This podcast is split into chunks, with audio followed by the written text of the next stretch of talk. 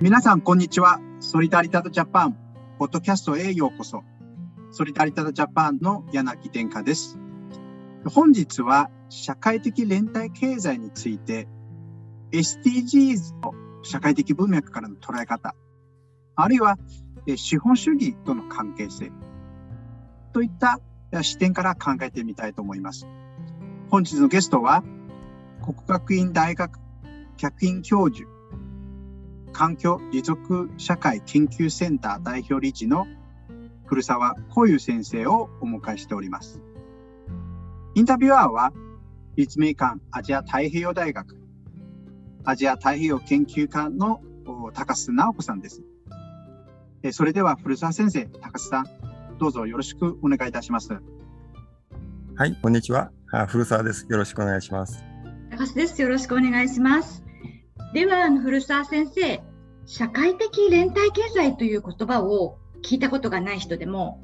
最近日本で話題になっている SDGs 持続可能な開発目標については少し知っているという人が多いと思います。この SDGs と関連付けて社会的連帯経済についてご説明いただけますでしょうか。はい、今非常に日本ではポピュラーになって、文科省の教育指導要項でも SDGs をもう皆さん教えれるっていうかなってますんで、子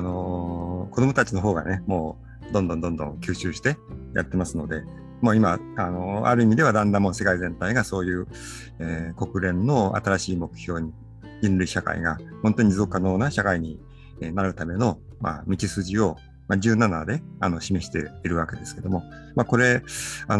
実はもうあらゆる分野がこの中に全部入ってくるわけです。その中で今日のテーマになってます社会的連帯経済という動きは、実は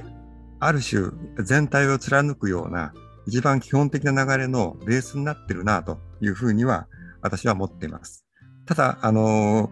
項目とかですね、字面だけ見ていると社会的連帯経済っていうのを特別にキーワードとして出しているわけではないんですよね。ただそこに展開されている様々なことを具体的に担っていく、実現していくだけのプロセスとしては、実はこの社会的連帯経済っていう取り組みの、とても重要な意思にあるということになります。SDGs もご存知だと思うんですけれども、いわゆる持続可能な開発というね、コンセプトの中で、社会の問題と、経済の問題と、環境の問題、トータルに、私たちの社会を、動かしていく3つのベース、これをより持続可能なものにしていこうということで、この3つのベースの中で、前半方はね、かなり途上国社会的な問題というか貧困とかね、そちら多いんですけども、真ん中の部分が実は経済的なシステムの持続可能性ということなんですね。大きくゴール8、9、10、11、12とかあるんですけども、それぞれ連帯経済が関わるんですが、8番の場合のね、いわゆる経済成長、持続可能な経済成長のために、雇用とか、仕事をちゃんとしていきましょう。キーワードとしてはディーセントワークという言葉がありますけども、そういう動きと、あとは社会インフラとかですね、社会的関係で言えば10番目の不平等をなくしていきましょうとか、12番目になってくるとですね、実際の生産活動や私たちの消費活動を持続可能にしていくと。これをつまり誰がそれをどうに担うのかという点になってきたときに、社会的連帯経済の動きが実は定流重なってくるんですね。この裏にはね、2015年に国連で採択されたわけですけども、その前のプロセスからいろんな流れがあって、ここで合流したわけです。で、この流れの中には社会、経済、環境、それぞれの流れがある。で、特に労働とか雇用とか経済の問題に関しては、これもまたいくつかの潮流があって、一つ国連の流れで言えばですね、特に2008年ですね、リーマンショックで世界経済は非常に大きな打撃を受けて、金融危機というか、その中でもう雇用や貧困が非常に問題になって、でその時に協同組合とかですね、こういう社会的連帯経済の活動をしている分野が実は非常にレジリエンス、対抗力あったということでの流れがあって、そういうことに取り組む、持続可能な社会に取り組むために様々なアクターが協力しましょうともちろん国の取り組みとともに、そして市民セクターですね、市民社会、NGO とかあるわけですけども、もちろん企業の働き、その中に共同組合というね、キーワードが入ってくるわけですね。で、そういう流れの中で国連も特に中心と、あとその周辺では同じ国連の関連機関ですけども ILO とか、ここでは略語では SSE と言いますね。ソーシャルソリデエコノミーってこのテーマ、これの、部会というか研究組織が立ち上がっていて、でいくつか流れがあるわけですけども、この SSE を中心とする動きこそが SDGs を実現するためにとても重要な役割を果たすんだという、アピールというか、一つの提案を出しています。ただこれが多分ね、どのようにね、実際に展開されていくかっていうのは、まだまだこれからなので、いろんな流れ、ルーツ、また現場ではいろんな動きがあるので、そこの中で SDGs とは、リンクしてる、大きな流れとしてはリンクしてるんだけれども、個々別々にはですね、まだまだ様々な動きがあって、さあどんなふうに展開するのかなというのは、実は私もまだ注目していて、ウォッチしているという段階なんですね。はい、ありがとうございました。大変複雑なお話をとても分かりやすくご説明いただきました。特に社会的連帯経済が SDG を具体的に担っていく、役割を持っているというところが重要なのかなというふうに思いました。社会的連帯経済というのは重要な役割を果たすというところですね。では、社会的連帯経済というと、その名前から派生するイメージとして、それは社会主義経済なのかという疑問が浮かんでいる方もリスナーの中ではいらっしゃると思います。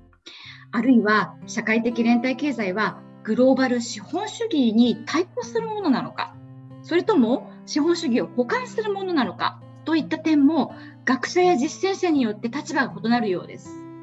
古澤先生はどのように捉えていらっしゃいますでしょうか。まさに今状況的にはですね、はっきり言うと混乱というか、いろんな流れがうごめいていて、でいろいろなところに注目している。ですからイメージ的に言うとですね、かなり、グローバル資本主義の矛盾、先ほどの2008年のリーマンショック、世界金融危機で雇用の創出という大きなインパクトに対しての、ある種抵抗というか、受け皿的な方向性という流れが一つあると言いましたけれども、それ以外にですね、そういうグローバル資本主義が生み出す非常に大きな矛盾がいろんなところで吹き出てるんだ。もう資本主義そのものの変革が必要だという流れも実は前々からあって、でこれはもっと昔になってくると、その資本主義対社会主義みたいな流れがあって、その中にまたいろんな流れがあって、もう少しラディカルな部分で言えば、グローバル資本主義の対抗的な一つの、突破口として、この社会的連帯経済っていう動きを移行していくような、そういうイメージを持っているグループもあります。特にラテンアメリカとかですね、多少なんて言うんでしょうね、従来の流れで言うと、グローバル主義、資本主義に対抗して、ある種社会的っていうか、社会主義的なっていうか、そういう理念を持って、変革的な動きで、展開している流れがあります。ここはかなりラディカルな社会的な経済の、資本主義対抗、社会、資本主義という理念を、ベースに持っている流れがあります。ただ、それだけではなくて、さっきの国連もそうなんですけれども、やっぱり今の資本主義のいろんな矛盾を克服していく、ある種、修正主義と言ったらいいんでしょうか、改良、あるいは改善していくと。どのようにうまく調整していくのか。一つの重要な、ツールというか、あり方として、この社会的連帯経済、組み立て方を、新しく作っていくというね、そういう、いわば、ソーシャルベンチャーとか、ソーシャルビジネスとか言われているような、社会的企業というような動きの中にも、そういう流れがあるし、既存の企業そのものの中に、そういう要素を、ちゃんと入れ込もうという流れとか、同じ改良主義の中でも、いろんな立場や展開があります。でもうちょっと言うと、多分ですね、私自身の見方は、両方、複眼的にものを見るっていうのが私のポジションなので、いろんなポジションが相互に啓発し合うとか、あるいは対抗し合うこともあって、そこにいろんな切磋琢磨の中に新しい道が出てくるということで、やっぱりそのダイナミズムを注目しているので、かなり左から右までですね、できるだけ全体カバーしつつ、一体何が次に出てくるのかなということで注目しています。で、その時に特に私は注目しているのは国連の動きですよね。SDGs もそうなんですけれども、従来の生産消費、あるいは投資って言いますかね、企業、どういう企業を経済活動を育てていくのかという時に、一つの大きな流れは単なる生産活動、消費活動だけではなくて、新たな事業活動を生み出す投資の分野に、これはまあ有名ですけども ESG 投資というような言葉と言われたり、社会的責任投資と言われているような言葉、投資の部分に資本主義のいろんな矛盾問題を修正していく、プロセス、いわばくさびを打ち込むという流れとともに、その中でじゃあ、投資事業体がどのように民主的に、あるいは公正に運営していくのかというところで、この社会的連帯経済の、理念というか動き、だから投資の部分で改良していって、いわばエンジン部分をですね、修正していくのとともに、実際に運転していく運転の中の組織形態の中にも、これをできればそこにリンクさせていこう。今セミナーとかですね、レポートとかいろんなガイドライン的なものを出しつつ、そこはすり合わせなりしていく。で、それを受けてですね、いろいろな企業組織も、特に気候変動なんかでもね、投資の意味で言うと財務情報とかそういうのを開示して、そして組織自体もそういう理念のもとに組み立てていくという流れがあって、でこれは環境だけでなくてビジネスのセクターでも倫理考慮的なものですけども、そういうものをちゃんと受け止めるというか、実践していくように導いていくような仕組みが今できつつある。で、その組織の側で企業はどういうふうに体質改善していくのかというときに、ある種社会的連帯経済的な取り組みは一つのモデルとして実現られるというふうに思ってますけども、まだ実はそこまでは行ってないんです。その前段階で動いていると。で、またもう一方ではかなりラディカルなグループが従来の企業体質に対してのオルタナティブで対抗していく、ある種切磋琢磨するような動きになっていくかなと。まだまだ前段階だなというふうに思ってますけども、流れとしてはそういうことで、徐々にですね、だんだんといろんな形でこの SSE という社会的連帯経済というような動きが表舞台に出てくると。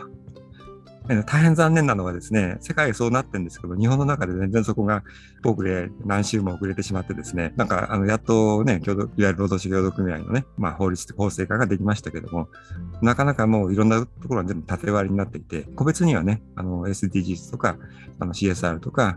ESG 投資とかっていうことで対応をしてますけども、体質改善というところの視点での SSE というところに、本当もっと日本でも着目してほしいなと思ってます。はい、とても大きな流れで、その中でもその先生がおっしゃる複眼的にものを見ること、切磋琢磨の中に新しいものが生まれてきて、特に注目されている点として、投資の分野ですねに、どうやって社会的連帯経済が関われるかっていうのは非常に重要なポイントだというふうに感じました。それから気候変動、特にCOP26 が終わったばかりですので、その点について触れていただいたのも良かったと思いますし、日本が何周も遅れているというところ、社会的連帯経済ということがやっぱり日本ではあまりにも知られていないなと思うんですけれども、古澤先生はどうやったらこれがもう少し世の中に広がっていくようになると思われますか？日本の現状を見たときにはですね、日本は、ある種やっぱり外圧に弱いというか、やっぱり国連なんかのね、この SG もそうですけども、やっぱりこういう動きが外から来た時に対して、環境問題もそうなんですけども、その中に乗っていこうっていうね、そういう面で言うと、やっと今 ESG 投資とか、特に国連がかなりね、指導原則含めて、そういう方向性出したり、気候変動なんかでもそういう対応を、特に財務的な対応も進められていると。いうことで、もうこれはまたなしで動いているわけですけども、多分そのあたりが一つの手がかりで、もう一つはビジネスと人権という分野がありますけども、これもそういう、国連中心の一つのなんていう枠組みというか方向性が出てきているわけで、じゃあ企業もなんとか対応しましょうっていう動きにやっとなってきた。で、そのもう一歩先にですね、この SSE というか社会的連帯経済という潮流流れと、それをどのように企業組織の中に、組み込めるかと、すぐにはいかないと思うんで、多分今の流れで言えば、ESG 投資というか投資というのと、あと企業がそういうものに対して取り組めるための、ある種いろんな指針っていうんでしょうかね、サステナビリティのレポートを出したりしてますけれども、これは特に投資のソーシャルボンドというかね、ソーシャルインパクトという形で、企業活動を評価してますけども、その時の取り組み方として、社会的連帯経済的な取り組みというのがある種モデルになる、そういう面がありますので、いくつか今日本の中でもそういう団体できているので、そういうセミナーが始まりつつあるので、これだんだん普及していくと思います。今そこがとかかりになってきたなと、今目が出かかっております。はい、そうですね。お二人ともどうもありがとうございます。普段あまり聞き慣れない社会的連帯経済という言葉について、最近よく耳にする SDGs や資本主義経済との関係性から分かりやすく解説していただきました。古澤先生、高須さん、本日はどうもありがとうございました。